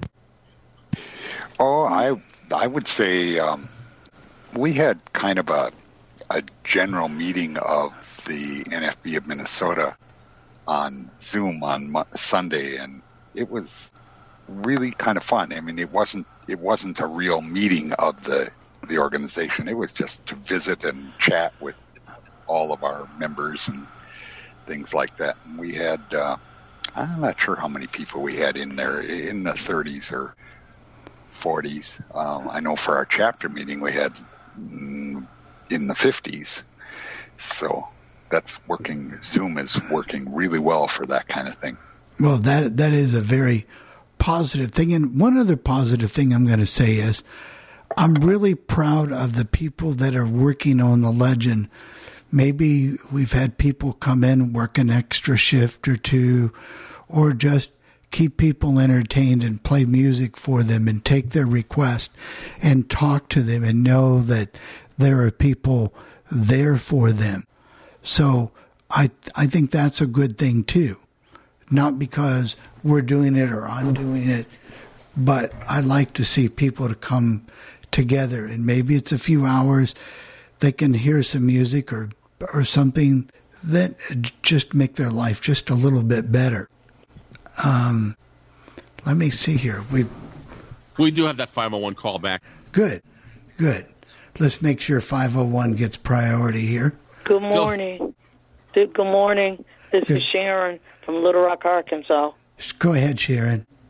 Okay, good morning. I wanted to say hello to all of you and let you know I do enjoy Coffee Club. I look forward to it every Wednesday, and I even listen to all the podcasts that I can. And may God continue to bless you to keep all this going. And I pray that I'll be able to know when you're having a, a, a fellowship or something uh, on Zoom and what have you. Thank you. Well, and we will do that.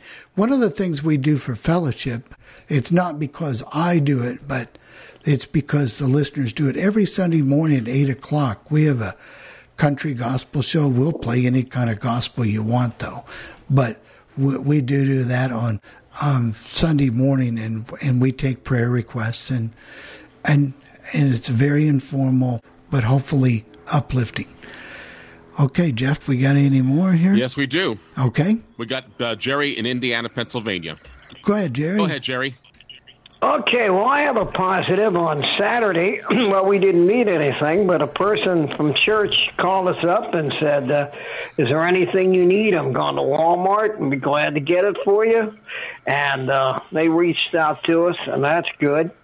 And, uh, you know, that's what's uh, a positive in our lives. And I want to say also, Judy and I want to wish a happy birthday to Awesome Abby. Uh, you're doing a great job there, Abby, on the shows. And the legend is really, yeah, you, it's just one big happy family here on the legend. And uh, you guys have really brightened our days. Well, thank you, Jerry. We appreciate that, and we appreciate hearing all your Johnny Dollar in the background. I have to tease you a little bit, Jerry. we got a call from Lafayette, Indiana. Guess who? Anyway, My friend Debbie. I'm sorry. Here you go. Hi, Bill. This is Debbie again. If you don't have time to get me on, I don't usually call in this much. But something positive. My church, Arise Christian Fellowship here in Lafayette, we're a small church. But every evening we are having a prayer time through Zoom at 2020, which is 8:20 in the evening, and uh, also, of course, our church is is online on Sunday. But uh, that prayer time in the evening is really beneficial and really helpful. So um, that's something positive. So that I hope everybody can find something, and um, I believe in prayers. So uh, my prayers are with everybody out there. Bye bye. There you go. Thank you. The, the- here's another good thing, Jeff. Um, more people are coming into our conferences now because they're learning to use the Zoom. They're getting used to that. And it is fairly easy to learn. However, people on the bits list have been very concerned about well, now we're having to learn Zoom, and we've never done it before. But uh, so I think there's a lot of traffic on that. Tell them to get on it, Jeff, like you can. I hear you. Okay. Well, you you. Oh, I was going to say real quick. You could tell them that it's no different than using a telephone conference call if you're using the phone. That's exactly right. Uh, we have any more? I guess we do. Do I hear? We do have some hands raised. Uh, let me get to Marianne Miglieri. We have a few hands raised. Let me get to you, Marianne. Go ahead, Marianne. I'm in the grocery store, and yes, even though we have to do six feet social distance. Oh, there we go. I'm unmuted. Um, I am in the grocery store. Positive story. I scored toilet paper after the fifth attempt. There is some. I got some, and even though we have to be six feet apart, I'm getting some small last minute shopping done, and things are still really, really good. There's still a lot of people around here, and uh, fortunately, there are a few things on the store shelves to be had. So, positive things, positive days. And uh, if folks would like it, um, and you can let me know, I can forward it on to Bill Sparks. Our Colorado um, National Federation of the Blind group is doing some Zoom meetings every night at five o'clock on weekdays, and where each day is a different topic, a different seminar kind of a thing. Tonight's is a workout. Friday is a philosophy discussion. Thursdays, uh, I, th- I guess, a thing on essential oils. And every day we're picking a different topic, but just bringing people together for another social way to connect and learn together. Um, if you guys would like that, I can send Bill the uh, the latest uh, links to the Zoom and such. And it's the same Zoom every day, just the way the coffee club is. And I am happy to share that people from everywhere are calling in and being part of this social learning that we are doing. And everything is being taught by blind people. Wonderful. Be sure to share that. I certainly will. Thank you. Thank you. Thank you, Mary. A couple of Now related. we I have- think also ACB Nationals doing something like that, having daily events, and I understand NFB You're is fine. giving each state free Zoom access so that each state can start doing things and training them how to use it too, which is important. Well, very, very, very, very Mike, true. did you also hear that Zoom is doing something for students that they're giving them they're giving them free access to pro accounts or something? I I, I saw that uh, go through a list, and I don't want to say it because I don't know if it's true or not, but it was on an email list. Have you seen that too? I've heard it, but obviously I haven't checked that. That they were making their services more available. Zoom and Skype have really, really risen uh, to the next level. That's probably the best thing to say out of this. Is just the goodwill of people and companies, organizations, and and giving away things that they normally charge for, and just really stepping up. I, I think that's the humanity of it. I think is is the good outcome. Uh, I had I had something positive in that um, WCCO is rerunning old Twins broadcasts, and, and it's kind of neat because the one they ran last Saturday was the first game of the 1965 Los Angeles Dodgers Minnesota Twins World Series. And the two announcers that did the broadcast were Ray Scott and Vin Scully. And that was really neat to hear, I thought. Yeah, I tuned the radio the other day, and all of a sudden I heard a game, and it's got my attention. Like, there's games on, and it was like Georgia Tech, and I was like, okay, this is I guess Westwood one or something. Right, Westwood One was running those Yeah, all through the weekend. basketball games. They I, got to I do. know Vin Scully is still alive. Is Ray Scott still alive? But Tim, No. you know, no, he is not. he is not. He is not. I would like to know, and I because we do all things radio, and I'd like to know, come not not because we're doing the February personal people media ratings, but when the March comes out, and that'll come out sometime in April, what the difference is and how many more people are listening to radio. That is going to be definitely interesting to figure that one out. See if we we can determine that. Well, maybe Um, less because they're going to work. But the interesting thing is, a lot of stations. I think tonight in Indy, tonight maybe tonight, tomorrow in Indianapolis and St. Louis, beginning Friday. Another. A lot of people are, I guess, as a coping strategy or try to do something positive. They're putting up Christmas lights and decorations. So now Right. radio stations have decided Doing Christmas gotta make some music, money, yeah. we'll play Christmas music. I've got that scheduled for next week, Mike. For Right. KEZ, is it KEZK in St. Louis? I Right, but, uh, recorded. Bernie Station and Indies. doing it Bernie two Station six to midnight. So I think some stations are just testing it on a shorter scale, but interesting concept. They're calling it Christmas in March. Well, they're they're just trying to to to do something different. It's it's the way, and we've talked about it on All Things Radio, and we will again tomorrow. How these stations are remaking themselves. They're doing what they have to, kind of like the restaurants. All right, we better get to some of these We got a ton of hands still, and I'm, I'm, I've been trying to get people who haven't talked before, but we've got everyone else who has. So we got Bill Uh, here. yeah. Let's get uh, Sharon one more time because I, Sharon, I think you're out in Little Rock, Arkansas. Go ahead, Sharon. Okay, She's unmuted. and yeah, uh, she might have left to put her phone down. So let's get uh, let's get Julie McCullough. Go ahead, Julie. I'm Julie. Arkansas too, mister.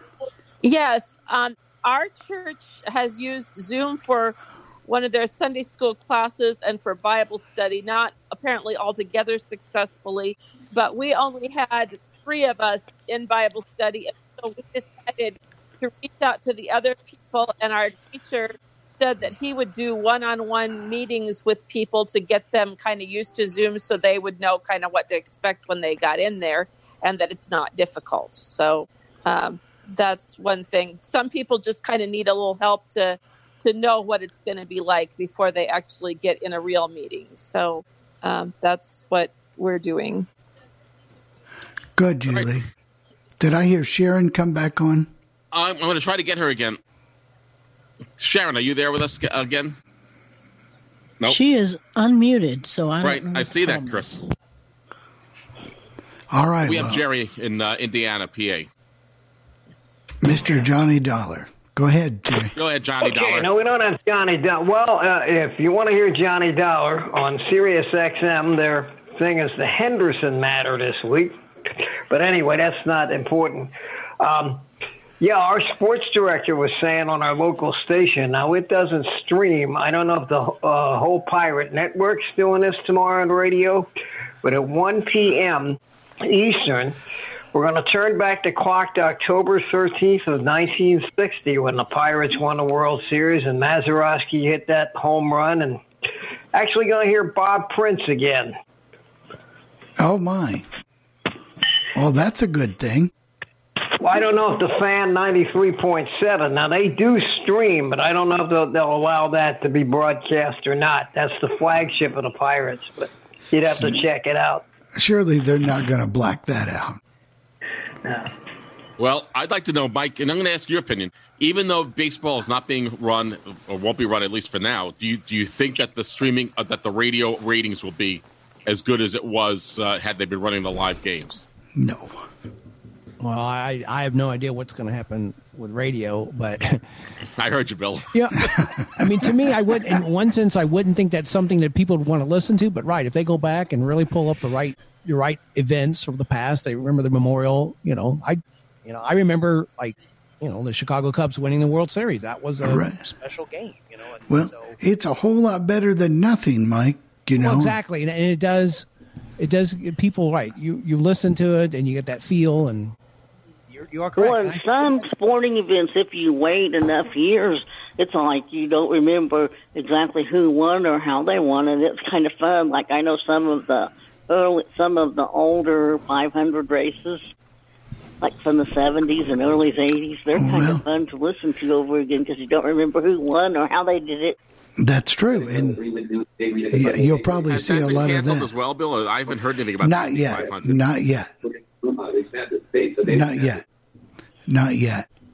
But maybe this will open up a whole new world. People will find new things that they never noticed before. You know, True. whether it be old time radio or classic sports or just you know old radio station air checks, whatever you're in. People- People find new things through YouTube and other portals.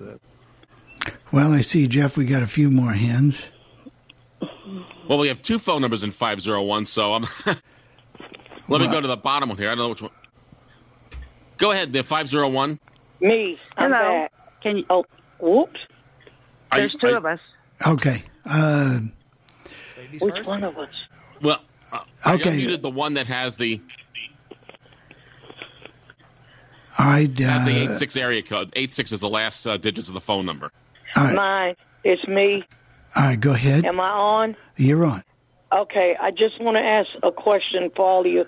I've got to look for me another uh, computer, and uh, I haven't been able to get one yet. Do you know of the best kind to get and where I can go? Um, my Best Buy, sometimes uh, where I usually go, they're not very friendly, so I'm. Um, I don't know if I should go back to office, go to Office Depot or what to get me a computer. Well, I'll just say this in just a few quick words.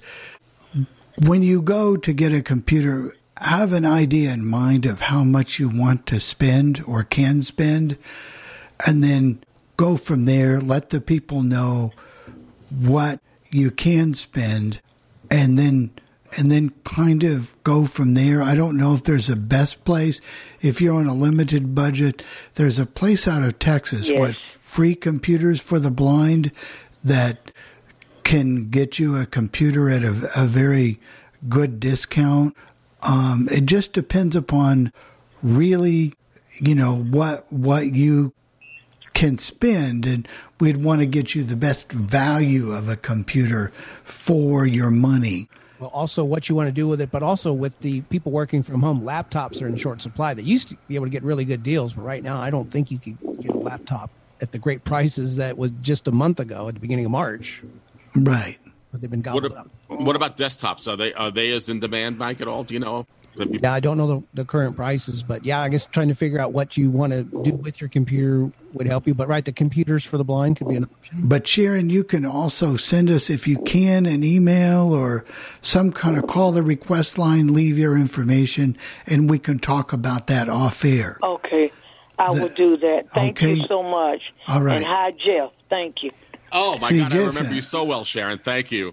Oh no, Jeff. Oh no. Anyway, uh, we've got another little rock. Five Yeah, we have oh one. another five uh, with a four eight area. Go ahead, please. Yeah, um, y'all were talking about people that didn't have iPhones or didn't know how to use them or whatever for these food deliveries, and I think that's very wrong for them not to have a phone number. That's just me. But there is a service. It's called Go Go Gourmet. It's run by the same people that do Go Go Grandparent. And they use the, you know, DoorDash and Uber Eats and whatever you have available in your area. And I can give you their phone number. It's 855 754 2853. And can and you do that one more I- time? they- Beg your pardon? Can you give that phone number one more time, please? It's 1 855. Wait a minute. I'm the brain. Okay. 855 754 2853. Got it. Thank you. Now, what else were you going to say? Um,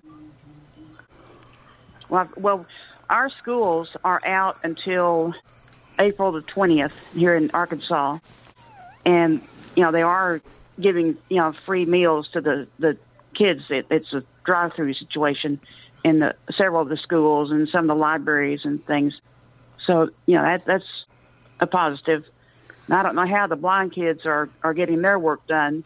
We have a school for the blind here in Little Rock, and we have some kids that are going to, you know, the public schools, and so I hope something's hap- something's being done. That's a good question. Are blind schools in many states shut down? I would just learn that Maryland has been shut down for. Ours is. I know in Indiana it is. And ma'am, what, what is your name? Because we'd like to get to know who you are, ma'am. Sandy.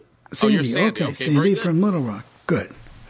Well, well, well, and we really want to. Have you tried this Gorgor? What? I'm screwing it up. Yeah, I have. Um, and you know, they they place you place the order with them and tell them what restaurant you want to order from, and they look at the menus and just you know mark what you want, and they do it for you. You know, they they place the order and contact the delivery service. Hi, Sandy Edwards. some- this is Chris. Hi, Chris. You would have known me as Chris McKenzie. Yeah. Oh, yeah. I remember you. yeah, I sure do.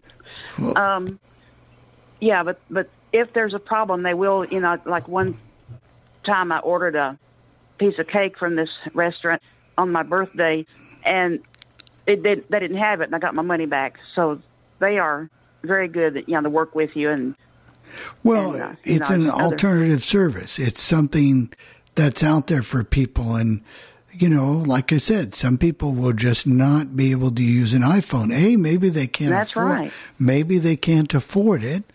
Um, there's a lot of reasons as to why. So Maybe maybe this will spark the ability to do things through your voice assistant. True. And it could. It's it, it's great, Sharon, and I mean Sandy, and thank you so so much for giving us that tip. Tip, do we have any more calls?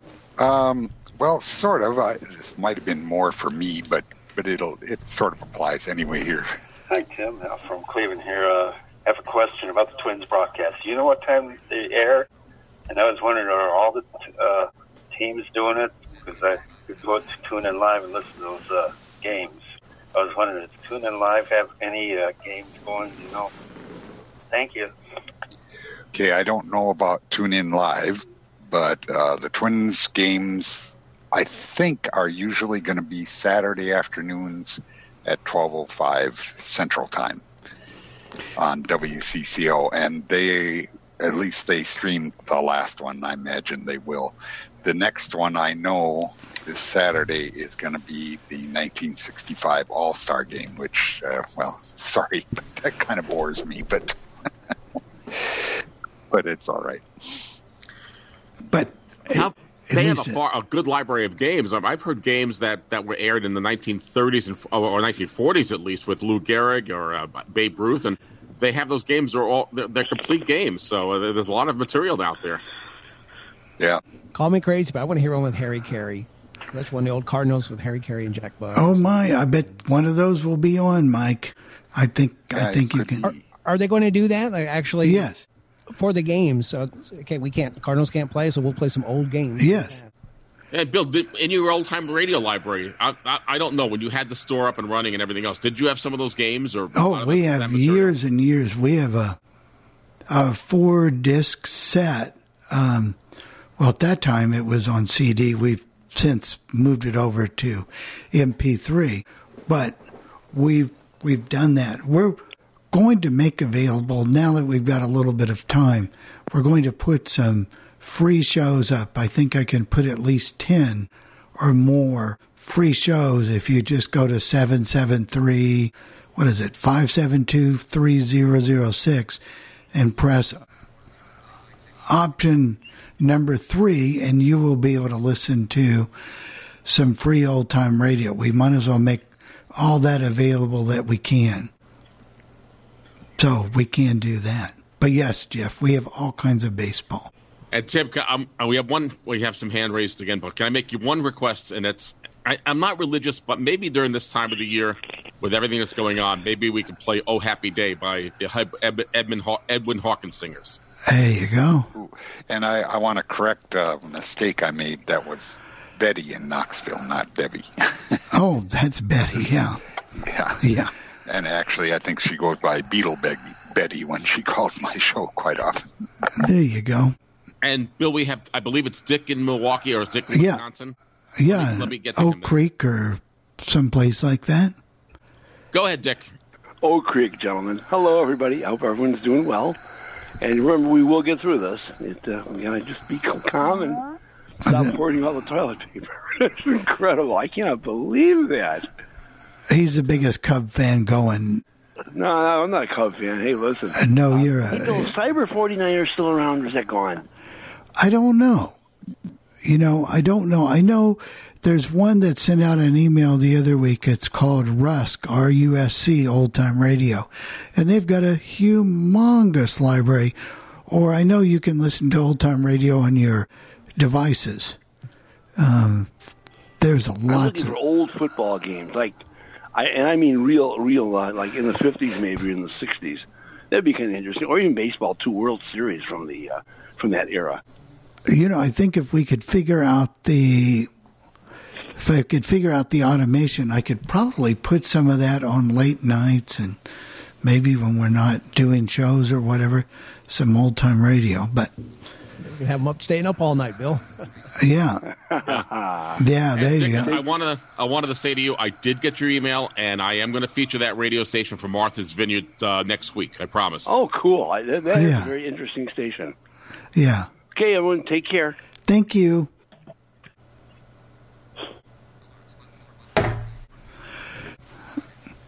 Okay, do we have any more calls? And we let's, do.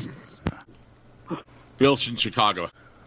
Uh, he's the one that you've got on retainer, right, Jeff? I know. I got to pay him. He's got to pay me money or something. We go. No. Go ahead, Bill. Yeah, a couple positive things. There was a 10 year old kid here in Chicago the other day at a birthday party planned, and they had to cancel it. Well, he stood on his front porch, and they played Happy Birthday for him on a, I guess, uh, some kind of music, you know, CD or something.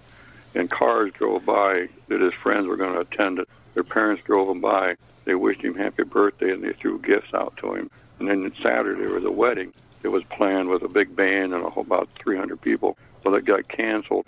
So the couple got married on their her parents' front step, and all the neighbors stood out in front of their houses and congratulated them. People drove by to do that. And also, um, I know I've run across it here on my cable. They are running old Cubs game because they had one the other day with Harry Caray. And the other day, my friend lives in Naperville, Gene. Bill knows who I mean, or lives in uh, Zephyr Hill. Um, he listened to the Cubs win the World Series again. This last one they won, they replayed that. And that Dick Dick mentioned one I would like to see again that they ever ran, and they probably never will, was the 1956 World Series between, with the Yankees when Don Drysdale, or yeah, I think of his name, um, pitched the no hitter on that game.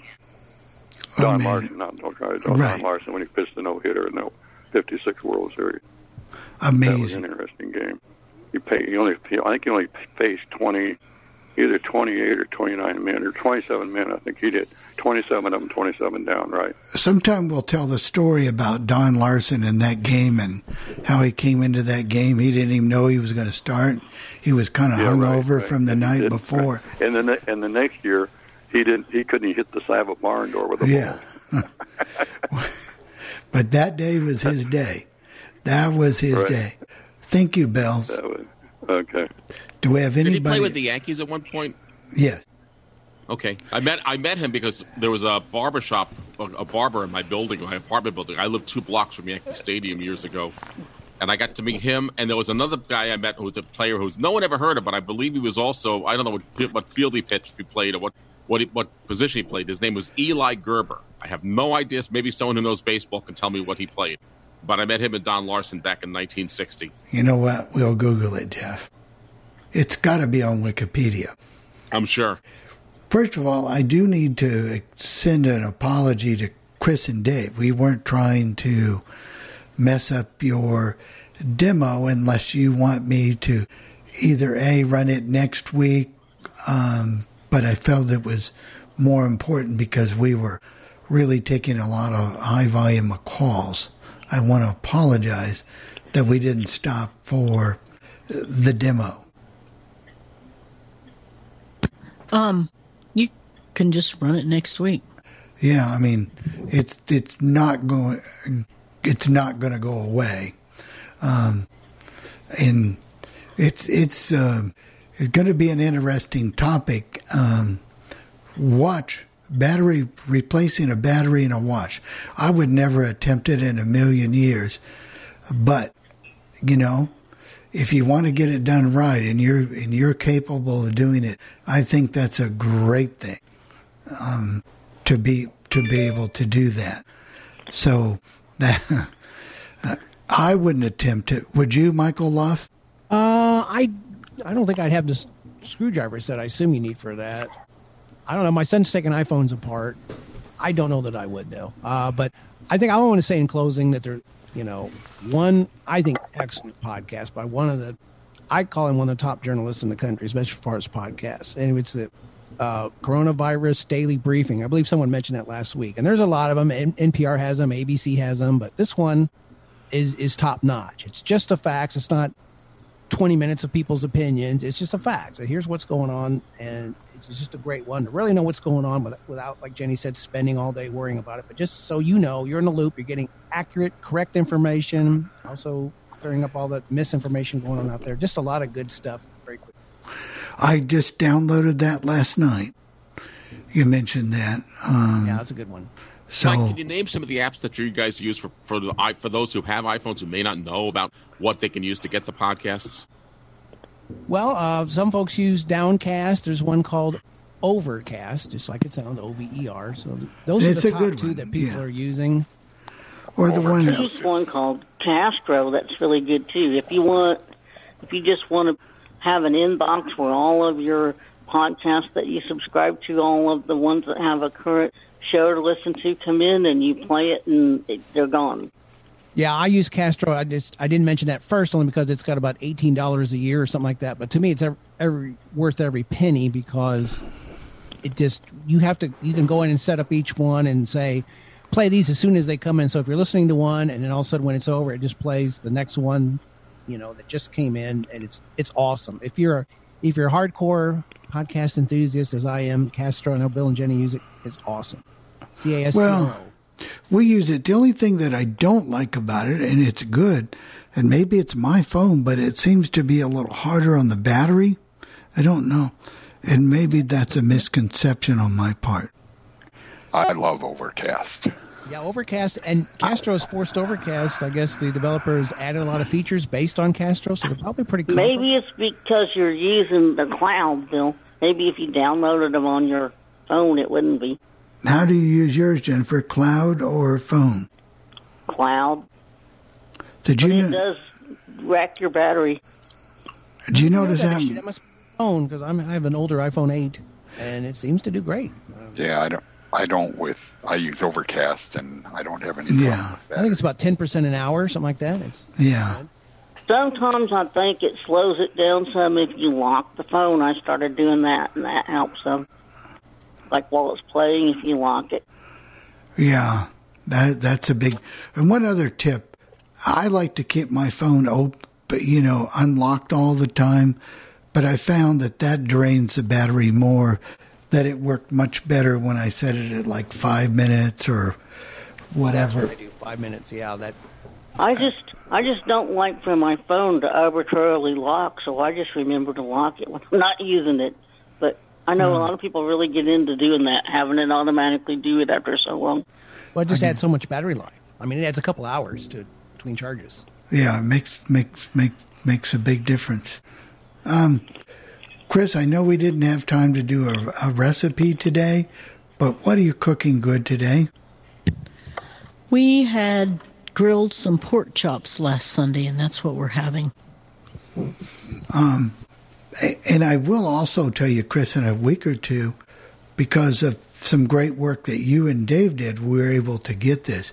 We're going to be doing a demo on the um, new Amazon oven, and I think you guys are going to be surprised. Um, people who maybe are not strong iPhone users, this this might be your ticket. Um, it really shines with the Lady A. So I think it's something that some people are going to have to rethink because it really does well um, with with some things, with some caveats. But I think you're going to enjoy that too. And Let me it- ask you this then, Bill. In hindsight, would you have gotten that oven or the June oven?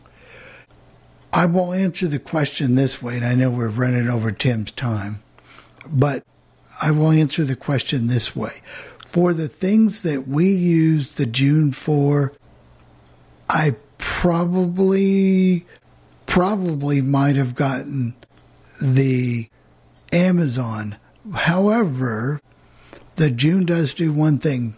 It allows you to do the recipes and you know where where you can make your own programs.